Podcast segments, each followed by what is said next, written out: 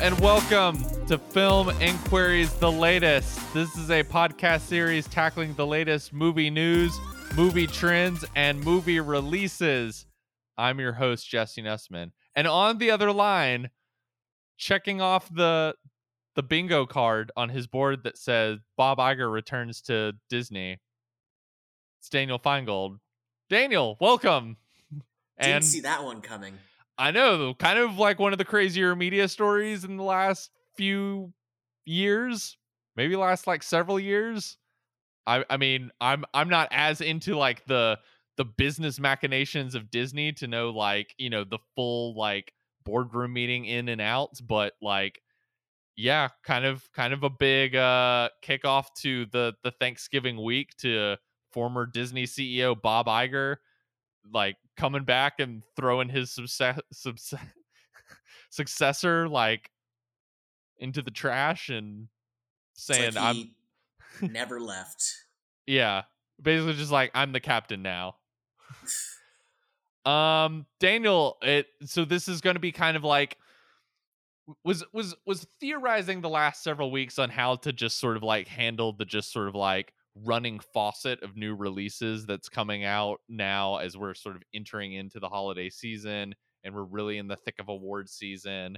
Um, and so this is going to be kind of like a grab bag episode where we're going to be talking about some stuff that you and I have both seen, some stuff that I've seen but you haven't, some stuff that you've seen that I haven't, and we're just going to try and cover as much of the just sort of like breadth of options that people have, which I I feel like people will appreciate because I feel like you know around the holidays, especially the Thanksgiving holiday season, like I'm always trying to think of like, all right, what can I watch? What's out? What can I maybe go see with the family? What can I maybe sneak out of the house to go see? What should I meet up a friend to go see? So I I hope we're gonna cover the, the plethora of options people have and maybe give people like an idea of what we think about some of these movies that have maybe be coming out. Does that sound sound like a plan? Sound like a good strategy? I don't know how long this is going to go, but we're gonna we're gonna try our best to blow through like six or eight movies or something like that. There, there's probably even more than that, but we we had to cap it at a certain point. Absolutely, let's do it. Um, where where do you want to begin? Should should we begin with kind of the the the most recent releases that kind of came out this past weekend. Um, there was obviously the menu, which it sounds like was a pretty solid hit um, and did pretty well at the box office. A movie that you and I, I think, did we talk about it on our TIFF pod? I know you and I both definitely saw it at TIFF, but I don't know how in depth we went on it. This is kind of a satirical thriller uh, set at a kind of world class restaurant on an island off i mean they shot this movie kind of off the coast of georgia so let's just say it's like off off near savannah somewhere this kind of like remote island where it's just this super exclusive high-end restaurant and the very wealthy clientele that go to eat there one night and maybe get served a bit more than what they were hoping for when the head chef played by Ralph Fiennes uh, decides to uh, serve up a little little heaping dose of of vengeance uh, on their plates that evening, and it becomes this kind of uh, you know, you know, my I was home actually for Thanksgiving this past weekend the, did like an early thanksgiving with my family and my uncle brought this movie up and was like asking me about it and he was like so like do they is it like the people get turned into food? Like they get eaten? And i was like well actually there is a movie out now that's about people eating other people but it's not this one um we'll put a pin in that for later but i, I can't wait to have that conversation with you. I, I yeah go ahead continue sorry. But um yeah i i kind of then he kind of asked like i sort of started describing the plot to him because it definitely was like something that and went in the full spoilers of something that he was definitely not going to be interested in seeing and he was like oh so it's like um and then there were none the agatha christie uh story and i was like oh that's actually a perfect example like i haven't thought to compare it to that of just sort of like this random collection of people who are slowly getting kind of off one by one um and then kind of gradually learning but maybe I, I would argue like we kind of figure it out sooner than later kind of that they they all have some sort of connection and it all revolves around this this one chef and uh should mention anya taylor joy playing kind of the audience surrogate into this this evening and someone who is is as we learn not actually part of this sort of wealthy upper crust of people and is kind of there by by happenstance her date sort of played by nicholas Hoult, sort of brings her around um as I said, I think you and I kind of briefly talked about this when we saw it at TIFF. I was kind of uh, the grumpy Greta who came out, and I think you had been hearing hype about it all week. People were buzzing. Um, you came out, you shot me this look, and were like, "I loved it, thought it was a blast," and I think I made like a fart sound or something like that, and was just like, "I thought that was total garbage." This is our chance to go full spoiler with it if you want a more i guess condensed you know simple version of it go back and listen to our tiff episode but this is our chance to go like full buck wild with everything that happens in this movie so since you're the one who was a fan with it i i will give you your opportunity to kind of like sell it to the people and tell people what you loved so much about it and maybe i'll try and fire back at why i found it like a totally eye-rolling experience and maybe the year's most overrated movie Wow. Okay. Um, so with that, yeah. With that said, this is Mark Mylod, um, the executive producer and frequent director of Succession, and I think he's kind of utilizing the same kind of winning formula here of a really sharply funny, bitingly hilarious um, script or screenplay and a, a really game cast. It's a lot of fun watching Ralph Fiennes having a lot of fun. Hmm. Um, I, I, can't think, argue with that. um, and I think kind of everyone plays their part really well. Anya Taylor Joy, immensely easy to root for in this movie, and I think she she is up for the task as this movie kind of zeroes in as we get further and further into it. It becomes more of a very much her versus Chef, mm-hmm. and Nicholas Hoult, I think, does a very good job as well of being a total dweeb in both a satirical yet relatable way where he can both be this in this like absurd movie of like a trust fund baby man child who is going to correct his date throughout the night over like how to better appreciate or how to actually eat the ridiculous portions that she's being served and the, the with the absurd presentation, but also kind of reminding you of maybe the friend who posts a little bit too much about food on social media. Um, yeah, he's he's a total satire of like the Instagram foodie culture and and even the way that people like you know will watch. I watched like four episodes of of Chef's Table and I know like everything about every technique, which I, I know in you and I's friendship is sometimes how I can come across. And maybe was the one section of the movie where I was like, okay, this this this aspect of the satire is working like a little bit for me. I also thought the visual gags oftentimes funnier than even the dialogue, and that's not mm-hmm. knock on mm-hmm. the dialogue. That I, I found the dialogue really biting and hilarious, but the visual gags were sometimes even more laugh out loud funny. Um, it just it, it does a great job of kind of this absurdist humor where you realize you're laugh like what you're laughing at is deeply unsettling and weird and twisted and that just kind of makes it funnier um, this was also i believe like the fifth movie of the day if not for both of us then definitely for me that we had seen at tiff and it was kind of just like me i remember we we got there we had we had come from Aftersun. that's it, right. Yeah, we Aftersun. We were like having to bolt it from like one yeah. in. If anyone knows the like how Toronto is laid out, we were having to bolt it from like the Lightbox, I believe, where we we saw Aftersun and um, what theater was it? It, it now I can't even remember what theater we saw the menu in. Princess of Princess of Wales, I believe. Maybe. Maybe well, regardless, regardless, like, yes, we we had to go a, a, ways. It was not like right next door that we had to go. and I remember we we we were divided up. We we didn't end up sitting together. Um, you were I think higher up in the theater. I was like front row because uh-huh. we were getting there so last second.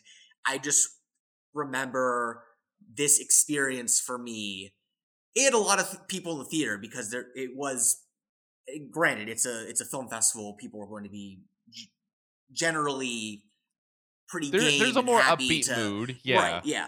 Um, but it was like two hours of me sitting in the front row at like midnight, five movies deep that day, just like hysterically laughing and clapping at the screen like a madman. I, I, I sent I sent a gift to a friend earlier. Like it is like kind of Nicolas Cage hysterical laughing gif. That was me experiencing this movie. I just I was I found it delightfully sinister. Um, and sharing uh, a family anecdote, I sent my my uncle, hmm who's a movie who's like a very casual, um, but a casual but off like likes to go to the theater. Um, Yeah. movie fan and he he's like i watched the trailer for this does it is it at all like get out i'm not sure like if it's the kind of movie for me like i get the i get the gist that he doesn't like anything that's like too kind of Social Scary, maybe? commentary. Oh. not not even that necessarily but like kind of like edge of your seat like yeah. it's gonna get his heart racing it may not be for him but like it's billed kind of as like a horror comedy or like a dark comedy but it's more like a thriller comedy or suspense comedy like it's not like scary it's just like Sure. it's just messed up um but yeah there's not like jump scares and i just i i really appreciated mylod and the screenwriters using the like using this world as an entrance into commentary on class and art and judging art and creation um and just like the intersection of ignorance and wealth or ignorance and privilege um i just found i just found it refreshing and uh, especially with the the amount of class satire or social commentary that it feels like we've gotten pretty recently Mhm. particularly with triangle of sadness glass onion which also we screened at um TIFF. Right.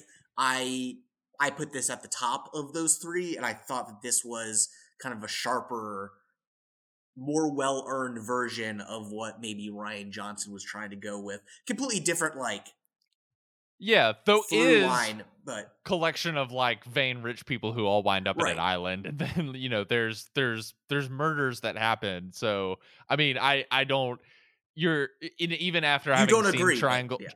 even after having seen triangle of sadness it is sort of humorous about like how in in touch all of those movies were i i mean it's funny because even i would go like the ob the opposite of i think like this is far and away the least successful of them of i think like I I maybe don't love Glass Onion or Triangle of Sadness the way some other people do, but like am am think those movies are are more successful or at least like were more of a made me laugh more than the than this movie. I I think it's interesting you bringing up Succession, which is like probably my favorite show on TV right now, and I think is like like that and then when um we talked about Triangle of Sadness a few weeks on this show, like brought up White Lotus, like it's weird that I think like the two best versions of like let's uh, a a really biting, insanely funny, but like very sharp and feels very current and plugged into the moment kind of satire of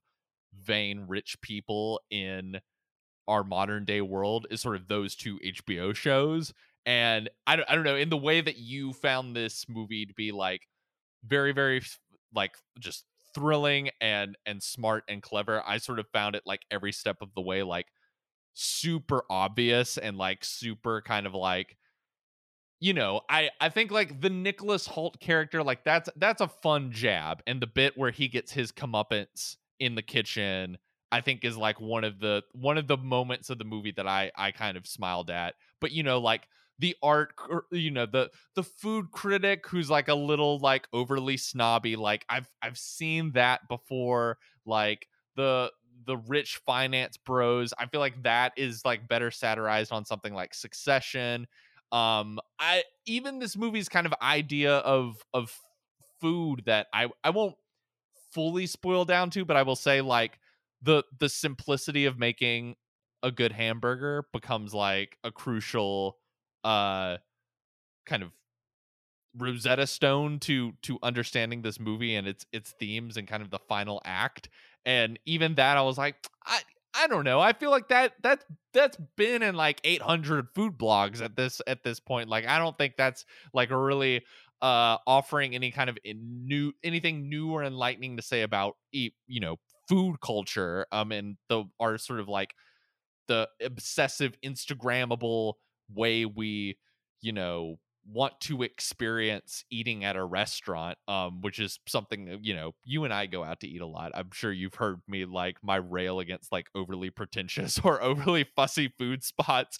But like even even this movie to me I kind of wanted it just even on an aesthetic level like to be more absurd than it was like that there is kind of like a moment that I, th- I feel like on the walk home to our airbnb you were like at the very very end of the movie that you thought you were like cackling to yourself and was like i love that it got to that operatic absurd moment and i was like i wanted it to get to that point sooner like like let's really just sort of like you e- either let's blow this up to such sort of absurd comic levels or like the the thriller aspect needs to be a little bit more I, I don't know. I need to get a little bit more tension out of it. And there was sort of a certain point where, I, like, even I didn't really care what happened to the Anya Taylor Joy character. I really love Anya Taylor Joy. Uh, she can run me over with a car for for all I care. Um, you know, but even like i don't care if these people get out of this this room there's nothing funny about this. There, there's no humor i'm getting from like laughing at these people and it just sort of felt like sitting in that room had the opposite experience of like i i think you had the feeling of this kind of like raucous everybody cheering experience and i had the I, I feel like I had the version of what you said your glass onion experience was, which is like sitting in a room and feeling like everybody was doing like like s- good job snaps to like socially appropriate tweets on Twitter or something like that. If if that makes sense. Um and and so I I don't I don't know. I I'm I'm fully willing to to take this to the finish line is like I know lots of people who who have a good time with this movie. Um I'm open to seeing it again, but I I from that like TIFF screening was definitely like you remember like rolling my eyes pretty hard at as we got out of the movie and was just like, well, that that did not work at all and you know i i am fine not seeing any more kind of like absurdist class satires for a while that yeah that w- that was probably the one where i was most like taken aback that you that you didn't like it like that i mm. i thought you i thought i had maybe an idea like oh he he, certainly he's gonna we're gonna feel the same way about this one and um and that you didn't was deeply deeply hurtful um no but uh even even at you met you mentioned kind of a i would call it a sight gag at the at the end that you referenced that i was like kind of still laughing about later mm-hmm. given that i still actually liked i think the build up in the first two acts more than the final act, and I didn't think that Mylod quite like stuck the landing. Mm-hmm. Um, I really liked kind of the, the build up of like the awkward tension of like the what this is weird what's happening t- kind of thing yeah um versus once we got to okay here's what's going on and like now all hell breaks loose. So I kind of like the the build up to that. Just kind of just like the really awkward tension. Um but yeah, also I think it's worth noting. I don't know if this has anything to do with how we felt, but I think you are more interested you definitely are more interested in like you enjoy cooking. You mm-hmm. enjoy watching those kind of like you are you are more, I guess, involved in the the world, the culture of food yeah, I, and I, I was hand, I was excited to see this in that like you know food is inherently like food is one of the most like inherently political things you know we can we can talk about and so even like you know i was excited going in to see this with, with the idea of like no that's actually kind of like a perfect sort of you know vessel to to sort of do a class satire in. Um, I I just sort of uh, the the conclu- the conclusions and ways this the movie sort of cho- chose to sort of like use that as as a vessel to explore these ideas i was just sort of let down and felt like oh yeah let's kind of like not as not not as interesting and sort of fully explored and felt like we were sort of hitting familiar beats we had sort of seen before in a variety of different movies and tv shows and I guess I I wonder if how much my ignorance to cooking and enjoying cooking shows or reality shows or reading recipe stuff from mm-hmm. the New mm-hmm. York Times fed into my enjoyment because my knowledge of the food world is essentially wow people are posting pictures of food on Instagram and it's really annoying and it you it liking coffee or liking food is not a personality trait and like so that that's kind of how i came into the movie mm-hmm. where it's like oh yeah these people definitely deserve to get lampooned like this is this is great this is this is exactly what i kind of need um so it just I, I think maybe maybe that may have made some somewhat of a difference but definitely definitely would want to see it again. And just for the record i did really like uh, triangle of sadness and i like in kind of middle of the road on glass onion. I really like the mm. first knives out and i thought this one was which i guess is like okay for us to talk about considering it's hitting theaters and its little limited release this week yeah that is true. Um, just give it a full release netflix. Like you can make yeah, money. it, that that's like the weirdest thing about it is like it's it's absolutely best seen in like it's a theatrical a experience. Theater, yeah. Yeah.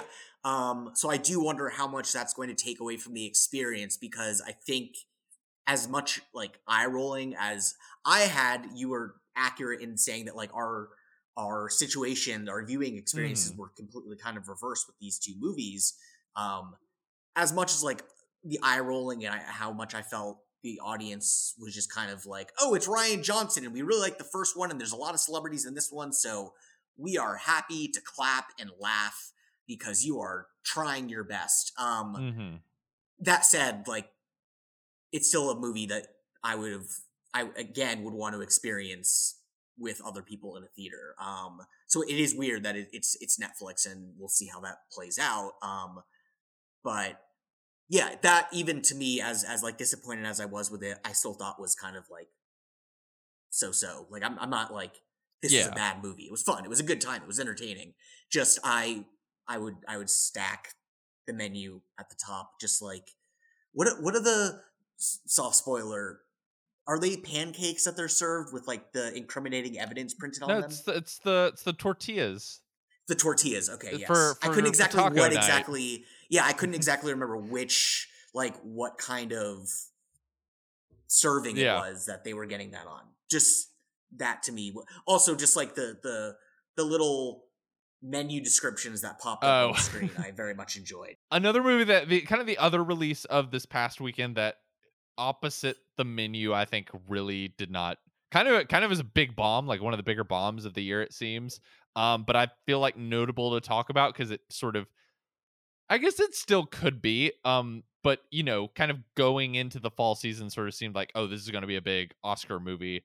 Um, is she said, which is the uh, sort of newsroom drama about the two reporters who uh kind of broke the uh Harvey Weinstein scandal at the New York Times. Uh, those reporters being uh, Jodi Kantor, played by Zoe Kazan, and Megan Twohey, played by Carey Mulligan.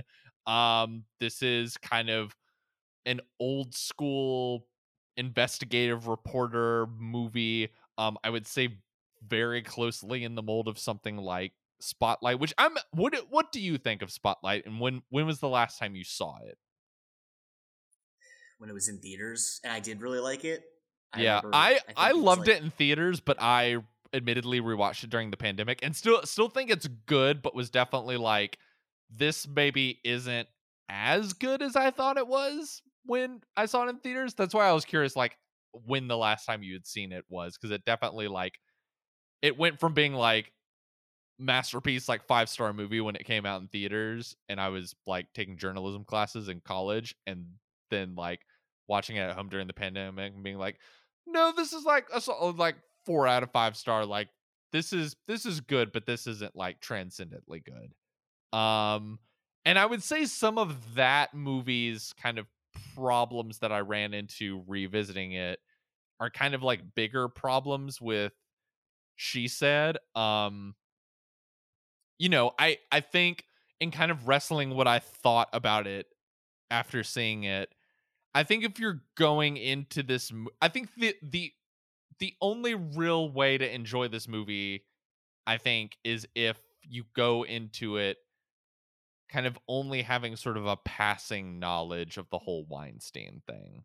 Like I think if your knowledge of that is movie producer who sexually assaulted some people like you don't really know too many of the details you're just like oh yeah and that was like part of the me too movement or something like that i think this movie will uh, will work as a like kind of wikipedia dump um of some more kind of contextual information and kind of offering up some of the kind of firsthand testimony from some of his victims uh, all, but me being someone who kind of was following that story as it was breaking, I kind of walked out of this just sort of wanting more. And it has moments that like it really works. There's like an incredible scene with uh Samantha Morton who plays like one of the the victims who's being interviewed and is just like her sitting across the table with I, I believe it's Zoe Kazan and just sort of like recounting this experience she had at like a, a, a coffee shop and it's it she just gives this monologue that's like you know i i mean i would say if anyone should get like acting oscar from this movie like samantha morton for for that scene i i thought that was like the one moment where the movie really clicked together for me but otherwise i just sort of i wanted more of either like the moviness of it or more of the detail if that makes sense. I either want like the eight part like netflix or hbo documentary series of this where we can really dive into the details we can interview like some of the actual reporters who worked on this and like let's just not let's let's explore not just you know what happened to like a, a few of these victims like let's explore all of it and like we can really go into the details of like the systemic ways that um Weinstein was able to kind of like cover his tracks and keep the these stories kind of like brushed under the rug for so so long and and that kind of detail and the sort of minutia of it i think was something i kind of missed from the movie or if it is going to be a narrative feature wanting more you know, like another kind of counterpoint to this is something like All the President's Men. And that's a story that I'm sure most people who see that movie know the Watergate, know where the Watergate story winds up. But that movie, I think, both finds a kind of fun mismatched chemistry between Robert Redford and Dustin Hoffman that isn't really that, you know, I, I kind of wanted either let's get more kind of personality and chemistry out of Zoe Kazan and Carey Mulligan, kind of building the story from the ground up, or just have like a little bit more atmosphere to this. Like, you know, you watch all the President's Men, it feels like a sort of 70s conspiracy theory paranoia thriller. Like there there's a sense of dread and like, oh, we're really uncovering something kind of like malicious and and and sort of dark and hidden in secret rooms. And I just kind of wanted more, like I said, either let's let's like really, really go in the weeds and like fully explore not just, you know, this happened to this specific person, which I think is important and important for those stories to be heard, obviously, but wanted more of the okay, so how how is the how are these stories able to be sort of like like I said, swept under the rug for so long? Or can I get a little bit more moviness out of my movie to where it it it doesn't quite feel so dry, I think, if that makes any sense. Yeah, I I have not seen this yet. I will. This is just kind of one that we had a. Did you go to the screening of it? Yeah, I went. Was... I, I went. Yeah, I went to the one that was like a few days before the movie came out. Um, and obviously, I mean, like you and I work in media, so there's there's there's all there's also like the the the weird kind of like added thing of like I I feel like journalists can be a little bit more nitpicky with journalism movies, just like how I'm how I assume like you know Neil deGrasse Tyson gets to go off about whatever scientific inaccuracies are in Interstellar, and we're like, oh, come on, man. Or like, you know, I'm sure cops are like watching cop or like uh my my aunt who is like a nurse for for decades would like sit and watch, you know, medical shows every night and like scoff at just like that wouldn't happen. You wouldn't do that. So I've that that is kind of also a place where like we're coming from of like the and and the you know the actual like how the journalism works in the movie. You know, I think it's pretty accurate to what it's like to work in a newsroom. But you know, I, as I said, I either wanted more more in depth detail or more style in this to kind of make it crackle a little bit more. Yeah, and it's tough to do journalism movies, and not like a movie where someone happens to be a journalist as their profession, but an actual journalism movie where you are telling a story about the journalistic process. That is that is a tough beat for yeah, what, what you were saying, like a narrative feature versus a possible alternative being you know an eight part HBO series. Um, but I, I I I will see this because I also you know, of course, anticipate, regardless of the box office returns, like mm-hmm. some kind of awards buzz, whether it makes it for best picture or if it's just you know maybe Samantha Morton getting in for best supporting actress or you know the screenplay. Um, so yeah, we'll see. Would you? I mean, would you like sitting here now? Would you recommend it to people if someone was like, "Hey, she said, what's it like?" Should you know? I know this story obviously what should I go see it? Yeah, I guess it'd be the caveat of like I guess I would ask people of like what what do you know of this story? And I would say like the less you know, I think the more you're to get out of this. Why I think like if if you know and like have read you know read the book that this is based off of, read the New York Times story, read the Ronan Farrow stuff, like if if you've been sort of keeping up with this story as it has like unfolded over the years um i i don't know i don't know what what much more you would get out of this but um you know as as i kind of like was i one of my cousins went and saw it with me and i, I he liked it i think a bit more than i did um but we we kind of had sort of like the same kind of back and forth of like it does sort of like offer like a good sort of like quick 2 hour summary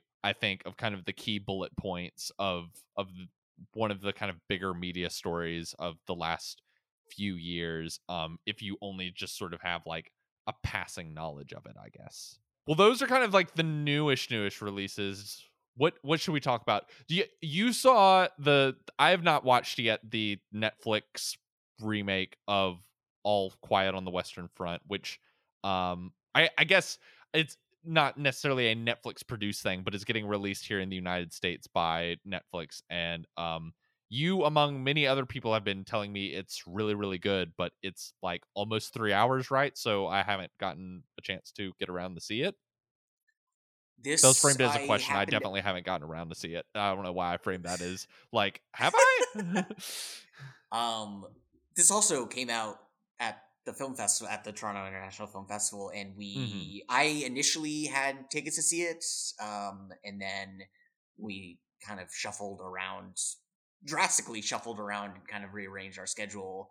Um, it didn't end up making the cut. Um, and like that was also like, oh, it's coming to Netflix not that long from now. I know yeah. I'll be able to like watch it then. So that was part part of my thinking. But I think like I think for me it was like I can fit in like two movies in the time that like I could sit down and spend the afternoon watching this thing. I think was like a little bit yeah. of my strategery to coin a phrase um, from George W. Bush. And you also had you also were were seeing another war movie, correct? During or it was just like I'm forgetting the name like it was just letters. Oh, RMN. That's not really a war movie. That's Oh, that's okay. about, but good movie. Good movie. Definitely would recommend. Well, talk All about it maybe later on. All Quiet on the Western Front, um, I have described it as the most horrifying movie of the year, and it is not a horror movie. It is a war movie, and or more accurately, an anti-war movie. Um, and it is deeply upsetting. And yeah, it is. It is a. It is. It is long. It is well over two hours. Um, and it is not an easy watch, and that is the point. But to see these young men, it's kind of through the lens, particularly of, of one young man who, you know, in the kind of later days of World War One, where Germany is really getting destroyed on the battlefield, these young men think they're gonna go into war and have like all this glory and heroism and feel great about it. It's gonna be just awesome. They're gonna be like movie stars and you know, they're gonna come home and be these heroes and and you know, be like more attractive and appealing. And then they get to the front lines of the war, and it's the front lines of a war in 1970s Europe in the winter, and it's or 19 teens, horrifying. What did I say? 1970s. 19 yeah, I'm sorry, 1917. um yeah, early 1900s. It is it takes place largely in 1917. Mm-hmm. As the war is winding down and it is kind of this waiting until the powers that be who are not involved in literally killing one another decide to end the war versus these young men on the battlefield literally killing each other for the final days until paperwork is signed. Mm-hmm. And it is just a brutal portrayal of people killing people for like reasons they don't understand and Mhm. reas they don't they don't actually it- it's they're killing other people so they don't get killed. And there are some scenes here that are just that will forever stay with me. Um it's just it's just brutal. I don't know if that's a great selling point. It's really well done. It's not a movie that like quote unquote i enjoyed watching or like am like man what a movie. It's like it's it's powerful and Yeah, I've it's I've. Uh, oh, go and continue. no i was just it, it's i think one of I, I would be shocked if it doesn't get nominated for best international feature. Um, it is uh, Germany's entry for for that category. Um, it, I- I don't know if it's gonna like end up in my top ten or anything for whatever that means, but it's among the most impactful, well done movies of the year. I would say. Yeah, I've I've heard a lot of people who've who've seen it say like, "Oh, this will most definitely be, you know, in that lineup of best international features at the Oscars." Um yeah, and, and you know, it's obviously based off of this like very acclaimed novel um that as you said was sort of reckoning with the the the trauma and the the terror and and violence of World War One, and then was obviously adapted into this um, kind of equally iconic movie in 1930. That's that's considered by by many to be one of the greatest war movies ever made. I've I've actually like never even seen the 1930 version, even though I've heard you know such great things about it. Had had you ever seen the the original U.S. version? I refuse to watch any content that uh, was produced and released before uh, my date of birth. I'm just kidding, but no, I. I, I Uh, refuse to believe anything that happened before me actually existed. No, um, no, but uh, just to, to to go off that, I have a friend um who re- very vividly recalls reading the book in college and Mhm. watching this movie. He thought it stuck very much to like the deeply disturbing imagery of of the novel, which he reminded me was like also like really graphic and upsetting yeah, and messed up and he thought that this movie had a lot of that kind of same aura in in doom and gloom. Well, speaking of of graphic gnarly violence, uh I saw Bones and All, which is will be coming out around uh this this Thanksgiving week. Um you did not get a chance to to see it. Uh this is the new film from Luca Guadagnino who is made uh pro- probably most I think known for for doing Call Me by Your Name, the the movie that kind of launched Timothée Chalamet into it's like America's newest young heartthrob, and uh, also did uh, movies like I Am Love, uh, A Bigger Splash, which I personally really enjoy, um, and the 2018 remake of Suspiria. This is based off of a YA novel, uh, I believe, about um, these two young teens wandering America, played by Chalamet and uh young actress named Taylor Russell, who, if you saw the movie Waves uh, a few years ago, would probably recognize her. Um, and they so happen to be cannibals. So it's about young teen cannibals in love wandering this great nation of ours and um, just trying to find a place in it. But every now and then they have to eat people. Um, this is a movie I'd heard like a lot of hype about, kind of going into it, and you know it it kind of won the the second prize at the Venice Film Festival uh this past year, and you know I I generally like Luca Guadagnino's movies and kind of the you know the the kind of he's willing to indulge you in in the senses in a way that I I really admire. And you know when when people were kind of people who had seen it before me kind of described it to me they were like oh it's it's you know it's kind of like badlands the terrence malick movie which is one of my favorites i also heard some comparisons to near dark Kathryn Bigelow's i think like pretty underrated vampire movie from the 80s um you, you know there there's kind of the obvious comparison of like is he is he meshing together like the romance of Call Me by Your Name with the like visceral horror stuff of his Suspiria remake and kind of doing this like art house uh horror movie.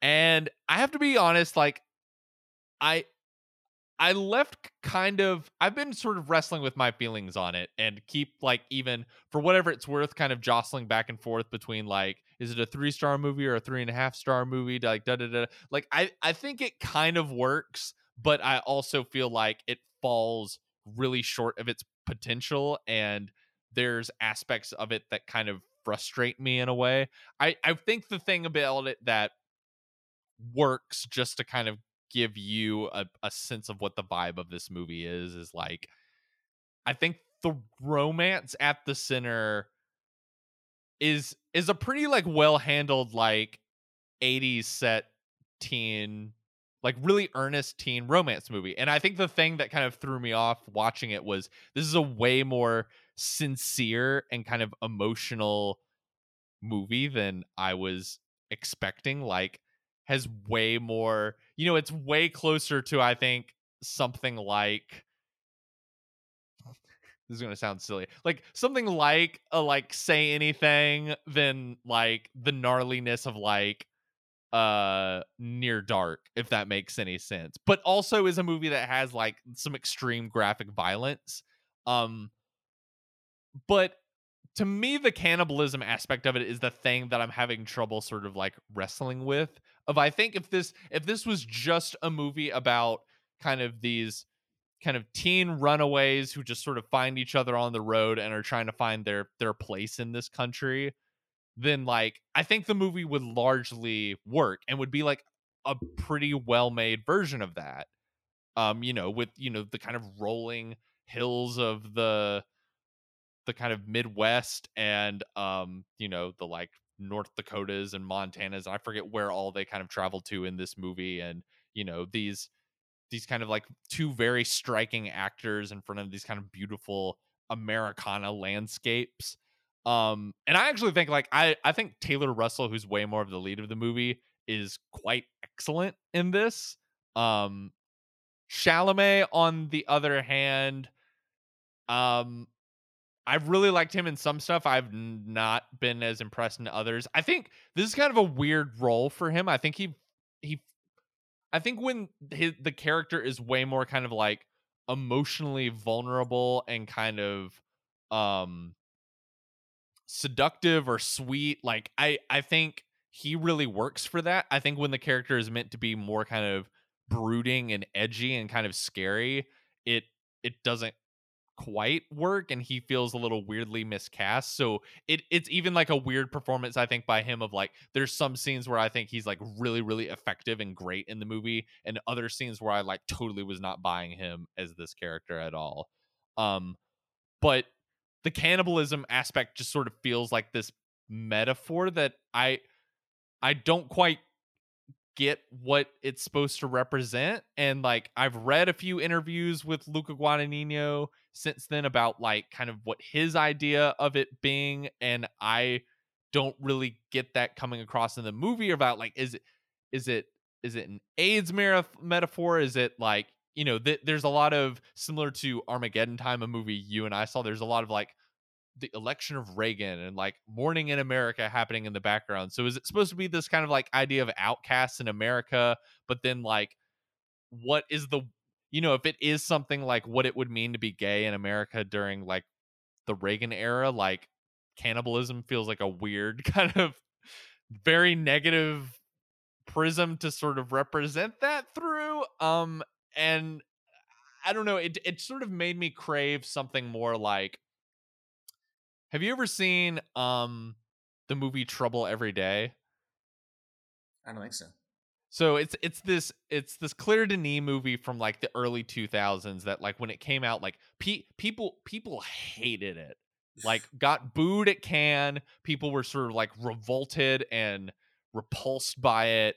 Um as most Claire Denis things like she she goes hard. She is like I I am not afraid to kind of like make my audience uncomfortable or like really rub their nose in something and it is a very visceral in a way a lot of her movies are very intense cannibal drama but i think in the cannibalism she finds this ripe metaphor for addiction for sexual lust and eh, for for a variety of different things and is able to sort of find even if you are sort of like horrified by what you were watching and are like I never want to see that again you cannot deny the kind of like immediacy and power of that movie and the way that she is sort of able to kind of meld together both like the extremity of the violence with also sort of like a sexual eroticism of like it all becomes sort of one in the same. And there are moments here here in bones and all of like the cannibalism just sort of feels like an afterthought. It feels like something where it's like oh it's been 20 minutes. We we need them to eat something. Like and then we got to hunt for someone. How do we feel about the amount of cannibal content we've been getting lately? There's this, which is not, you know, it's adapted, but mm-hmm. still exists on the screen. Um, there's Dahmer, which was highly successful and many people watched it. Um, there's Fresh, that was that this year? Oh, this year? right. There's, um, I'm forgetting another one. There are others. Um, I mean, the other one I thought of, which is also a French movie that I think does this way better, is the movie Raw from Julia Raw, Ducournau. That's what I was thinking. Who, that was recent. Yeah, who made uh Titane last year, and like that's even another one of like that movie is gnar- super gnarly, but she also finds this kind of very interesting, also ironic to the Claire Denis movie, like very sexual metaphor for the cannibalism. And in Bones and All, it is the characters describe it as like it is this curse but it's like when you are cons- when they are consuming another human being like it is this like rush of adrenaline that is almost like the most extreme high you could get but you never you never get that sense as an audience as, as i said it just sort of feels like this weird kind of high concept hat to kind of throw on an otherwise like very sweet very kind of swooning traditional like teen romance drama, if that makes sense. But as far as like, is there a cannibal moment? Uh, well, yeah, what's, what's I don't know. I hope not because I don't want to get bitten out there in the world. That be there, really uncomfortable. Does Does Timothée Chalamet have a callback to um, Don't Look Up, where instead of being like "I love fingerling potatoes," he's like "I love fingers." No, but one of the opening scenes is uh someone getting their finger eaten. So there it is. Be yeah, I be warned. I the the the amount of content. Maybe I just haven't been aware of cannibal content. I mean, certainly it it has existed. Um, mm. Maybe I I have not been as aware of it uh, until recent years. It just feels like this is not even like counting zombie and vampire movies, which continue to be in high demand. Um, right. These are I am just strictly talking about humans eating other humans and it seems like there's a lot of that, and I don't know how to feel about it. Maybe, but oh, Avenue Five as well, the uh, comedy on HBO Max. Um, but I think is that what happens in that show? There's a cannibal introduced. Sorry, that's oh a spoiler for season two, but it's it's I mean, been a few I've, episodes I've, now. I've not watched that show. I, I thought you There's were going to say like, on board. I thought you were gonna say like a couple episodes in, they just start eating people on the crew, and like I was, I it's was gonna be like, that's close. what that show is. It's getting pretty close. Um, so it just seems like maybe we're relying on cannibalism a little bit too much in our society. May- maybe it's all uh, a sign that we all have a fear that as as humans we are just sort of uh consuming and destroying each other at a at a rapid rate. Deep. Yeah. Well, um, do you want to? Unle- yeah, let's actually end with like a movie that you and I have already like raved about on this podcast, but is rolling out now across. I mean, it's been in limited for a couple weeks at this point, I believe, but it hasn't done well apparently. Oh well, that's that's a shame. Go go see this movie, America. At, I mean, ads have been. I mean, I don't want to hear any of you complaining about like where are all the good family movies that I could just take my family to go? Where are the movies I can see with my grandma and my eight year old niece that could really just bring us together? Why why don't they make movies for for everyone these days? And you're not gonna go see The Fabelmans, one of one of the great movies of of 2022. Um Daniel, this, this is a chance for us to to dive deeper to talk more in depth about scenes, performances, themes we we we have we have you know meditated on over these last couple months since seeing Steven Spielberg's childhood memoir piece. I'm still upset that the standing ovation for Spielberg and the cast and the movie in general was cut cut short at at TIFF. Um, Still, still if, a little if, uh, bitter. If if up to you, it would still be going. It would. It would. I, I do wonder how long it would have gone on for. Um, because I've never been a part. I've, I've just never experienced anything like that before. Uh, it was very mm-hmm. much like a a Venice or Cannes moment. Because at TIFF, it just that that's not. It's not the same kind of thing. Like that's not TIFF for I don't know Austin film. You know, uh, I'm sorry, not not Austin. Um, South by Southwest is not known for like how long are these standing ovations going to go on for? And then you mm-hmm. experience one of them, and it's like, guys, we got to get to the question and answer portion. Um, yes. This movie, going into it, I was worried that it was going to be the feature length version of the Nicole Kidman AMC ad. that that coming... that did play that festival. I have to tell you, it's called uh Empire of Light, and it's yes. coming out next month.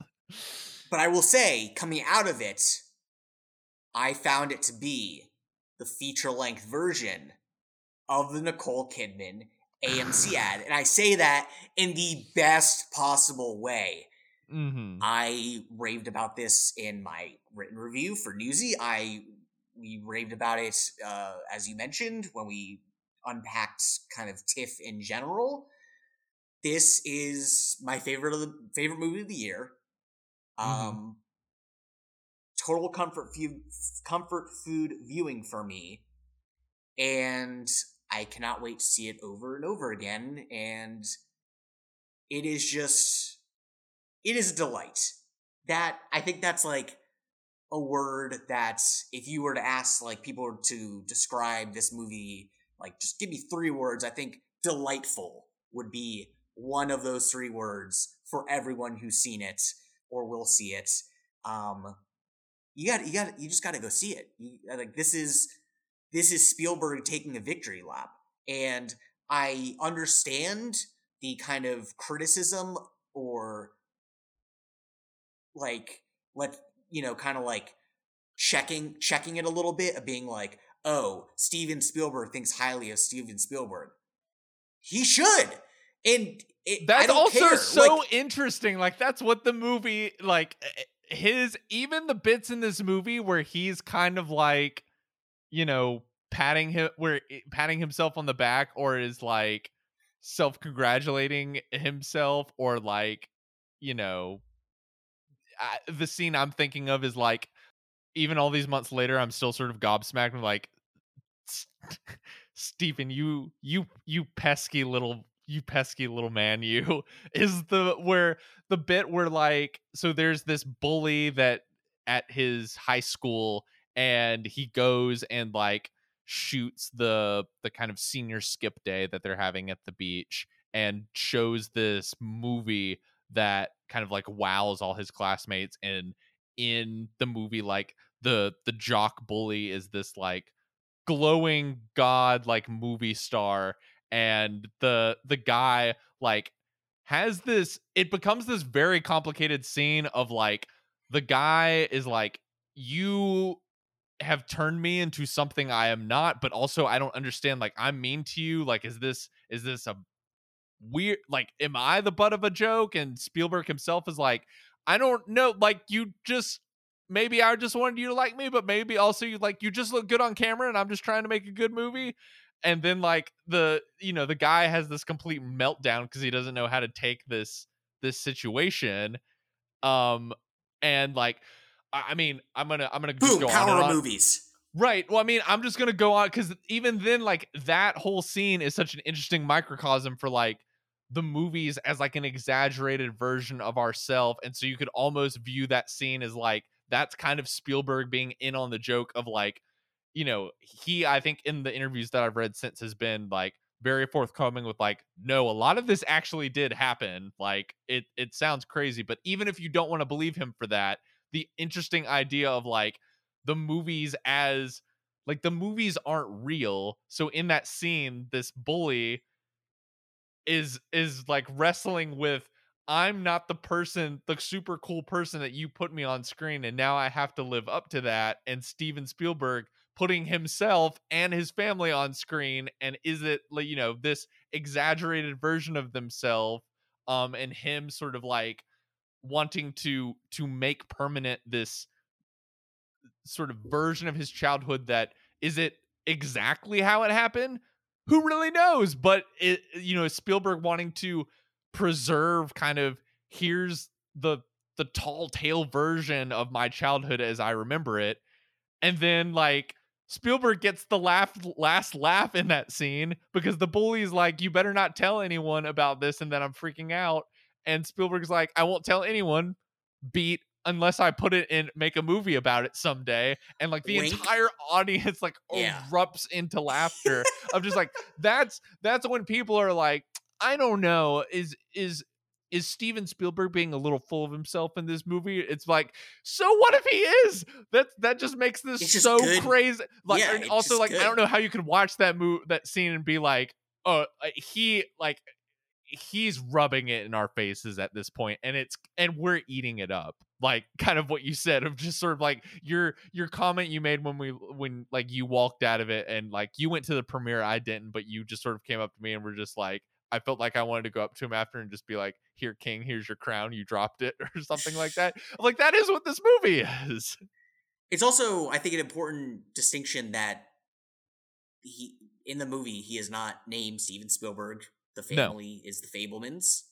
Um, so to me, that's like don't take everything hundred percent.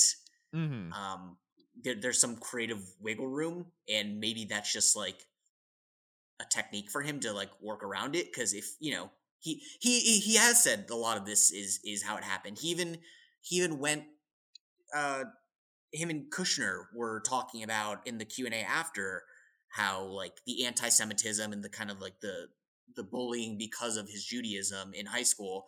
He was like, to be clear, as shown in the movie, and, and Kushner was discussing this too. Just two kids.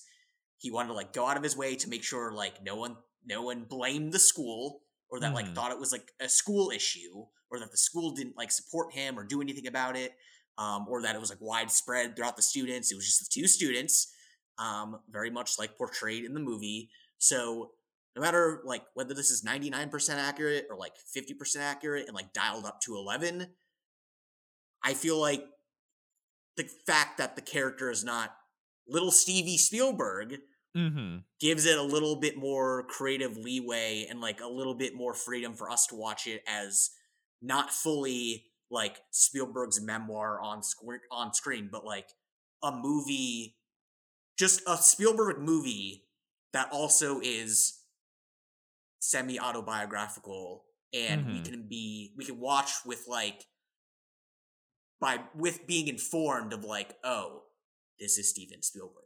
Um, yeah, and and it, even I think like I I saw a, a a take somewhere that was just like, well, would would this movie, you know, have as much power or be as interesting if it wasn't about Steven Spielberg? And it's like, but it is. That's like saying, would Lincoln be as interesting if it wasn't about Lincoln? Like, what what kind of assessment is that?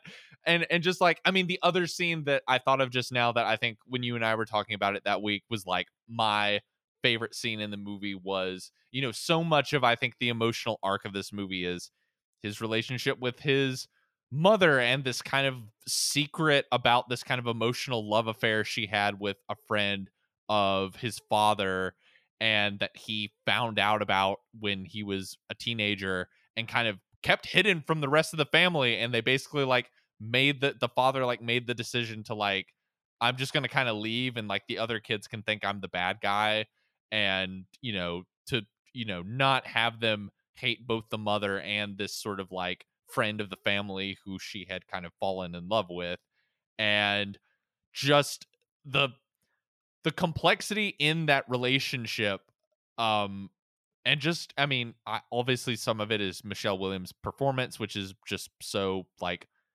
wonderful even for as big as it is i mean as as i understand like Steven Spielberg's mom was a like big extroverted person.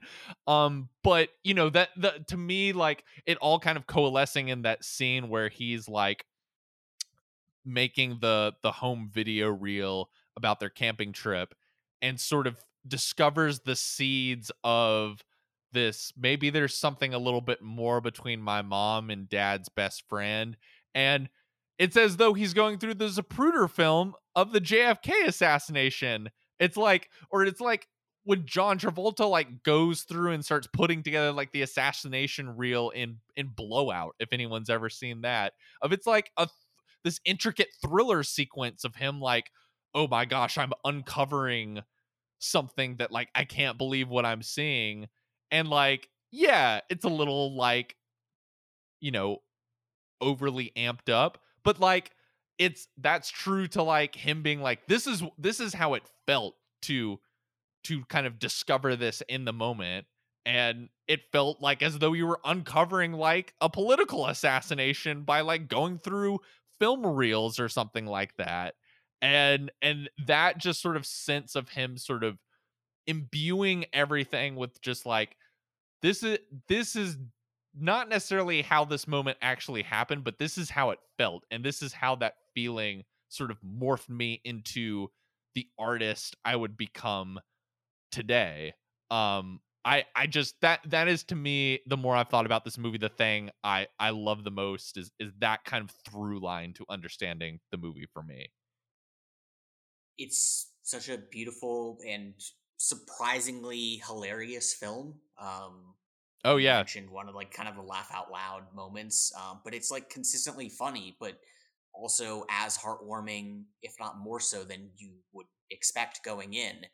Um, like so many just tender moments. Um, and it's just like I can't I can't wait to watch this with my parents, my family, siblings, whoever it may be, whatever combination of this that group of people it may be. Um, Judd Hirsch also just like absolutely fantastic in a very limited amount of screen time. A, a total like the guy on the basketball team who like comes off the court and just does like a backhanded three like three pointer shot off the court and then just like goes and sits down again. Like that that is like the energy Judd Hirsch enters this movie at and like that incredible monologue he has about like you know the push and pull between like wanting to make good art but also like that sometimes means not being connected to the the people around you and I I have to imagine from what I know about Spielberg and he seems like he has a very big family and I'm sure that's something he wrestles with all the time. Is like I love working but I also love my family and like the the push and pull of like how do I spend my time? Um or you know talking about funny like I I I can't not mention the the sort of climax of this movie or like the ending of this movie where he goes and visits John Ford who's played by David Lynch and if you this is a story Spielberg has told time and time again and like very and the details always seem to change just enough but this version of it is so funny and then the like the final note of this movie the that like one camera movement it's just a tilt that is just like the perfect like punchline to the joke of that movie that's all that is like i know i'm in on it. And, and, and that that's just i mean i by the time that we got to that scene i like wanted to like stand up and applaud.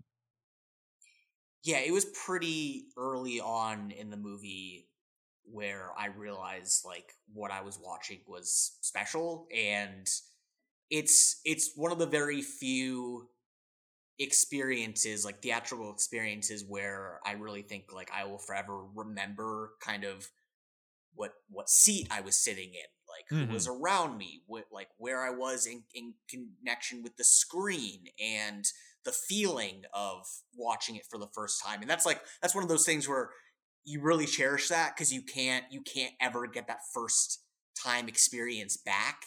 Mm-hmm. And there there are just there are not many movies like that in my life. Um, and I'm not saying that means it's one of the best movies that I've ever seen. I'm just saying like that experience yeah. is will forever be like one one of the most memorable movie going experiences ever. And I really cherish that. And for me, I, I really don't think anything's topped it this year. Um, I, I, I, I just it is it is a total victory lap for him to pull mm-hmm. this off in the way that he did, given what the movie is, and him yeah. like again the what you alluded to me saying after I saw it, like here, King, you drop this. Yeah, I I'm I'm curious where where does this sort of like rank in his filmography for you? Is this like near the top? Does this like crack a top ten for you? Because I just pulled up like my Letterboxd list of like my ranking of Steven Spielberg movies. I I think I think for right now I have it at like 12, but I'm I'm curious with like what with how much you love it, like where where it would fit in in his filmography for you. I definitely think this is like I mean, Spielberg's someone who doesn't you know, he's he's in his like elder statesman period and sort of like even thinking about the movies he's made in the last 5 years like I liked the post, but didn't love it. I did not like Ready Player One, but you know, this movie and West Side Story kind of both walked out of it like, oh my gosh, he's back. Like this is like as good as he can be. I would put it um behind only the BFG. No, I'm just kidding. Um, that would be a flex to just be like, that's the best one.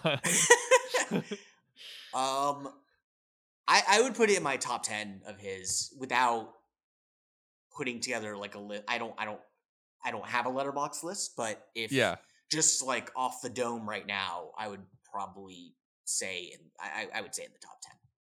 Yeah. Well, uh, any, any, any final thoughts or any movies we didn't discuss that you want to, I feel like we tried to, we tried to speed through this as quickly as possible. What's the the the new Florence Pugh one? Oh, The Wonder. I haven't gotten a chance to watch that yet, but I I'm really I, intrigued. I you know, I hear it is the better Florence Pugh vehicle this year. I will say, uh, I just I wanted to shout out my mom for uh, you know I'm going home this week, and she just like threw out in the group chat, just watch The Wonder, and I was like, thanks for waiting for me. Oh, Um, dang. and like she Shots fired at she- Daniel's mom. yeah, she definitely didn't like give it any thought. She either like assumed it, you know, I had already seen it, or like didn't know that it like was just released. Didn't really, you know, she doesn't know who Florence Pugh is. She didn't, like Mhm. she she just saw it had like good reviews and was like, oh, I'll watch this. Um, and so yeah, that crossed that one off the list of options that I can watch with her this week. But uh, yeah, looking looking forward to it um, because Florence Pugh I think has very good taste in movies, and I, I guess maybe. that Maybe not the most opportune time to say that, considering um, "Don't Worry, Darling." It's but, fine. uh, we all make mistakes. It's okay. By and large, by and Florence large, Pugh can still come on the podcast if she want ever wants to. Um, Um, yeah, I'm, I'm looking open- forward to seeing that one as well. Yeah. Yeah, open invitation. she's Anyone great. can come on. Um, yeah. Well, Daniel, thank you for for stopping by and having the stamina to plow through all these movies today. happy Thanksgiving to everyone. It's a yes. great. I, I just I I love food just like I love the Fabelmans. We should all enjoy. It's like all the great food of Christmas, but you don't have to buy presents for people. You know what I mean? Basically, Yeah. It's just the the you get to just sit and watch football. Sure. Or or if you were like me growing up, you sit, stuff your face with food, and then go watch both Godfather and Godfather Part Two, and then you go to bed. That's how I Wow. spent my Thanksgivings growing up. Uh coming up on the next few weeks, uh, we'll be talking about Guillermo del Toro's reimagining of Pinocchio. Spoiler. So pretty good. Pretty, pretty, pretty, pretty good. Um, we'll also be talking about Avatar: The Way of Water. Big Jim, Three coming back. minutes less than Titanic's running time. Just Jim, you can go back to the editing room. Add those three minute. Add those three extra minutes on for Daniel. He just wants to to wade in the waters of Pandora for three minutes more.